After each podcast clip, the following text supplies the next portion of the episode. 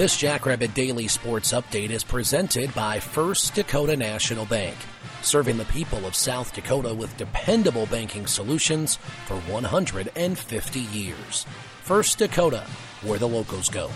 I'm Tyler Merriam, and on Saturday, the SDSU football team proved its number two ranking in the FCS as the Jackrabbits were never truly threatened by the visiting Fighting Leathernecks of Western Illinois as SDSU defeated the visitors from Macomb 34 to 10.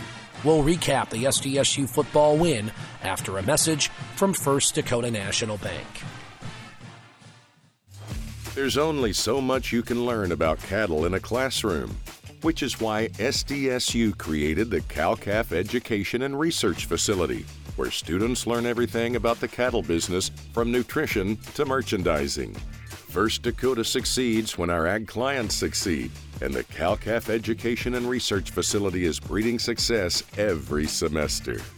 This is Nate Franzen, President of Ag Banking at First Dakota. Every thriving operation, timeless institution, and game changing innovation, like the Cow-Calf Education and Research Facility, was started somewhere by someone who had a dream and the passion to make it happen first. So, what will be your South Dakota first? Give a First Dakota Ag Banker a call today. Member FDIC.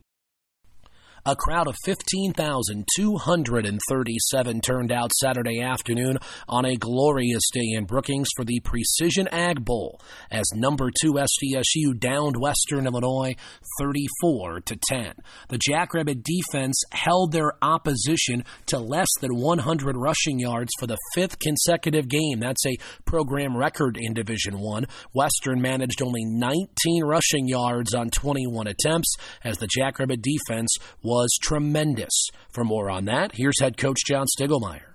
Our guys do a great job. Uh, um, in fact, I marvel at it somewhat because we play so many guys, and they just go out and play their tails off. And and uh, and even though we did that, I know Coach Rogers is going to want to improve our tackling uh, because we missed some tackles. Meanwhile, the Jackrabbit offense was able to get it done. In fact, Isaiah Davis ran for 199 yards on 27 attempts, and he scored his first two touchdowns of the season.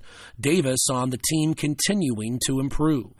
I would say we just know we can improve. Like I said, you know, I'm saying we had a couple of penalties, and we got to do things like finish in the red zone. But once those uh, two things start clicking, man, the points going to show up on the board for sure. The SDSU football team ranked number two in the FCS, four and one on the year, and they host the University of South Dakota next Saturday at two o'clock at Dana J. Dykhouse Stadium.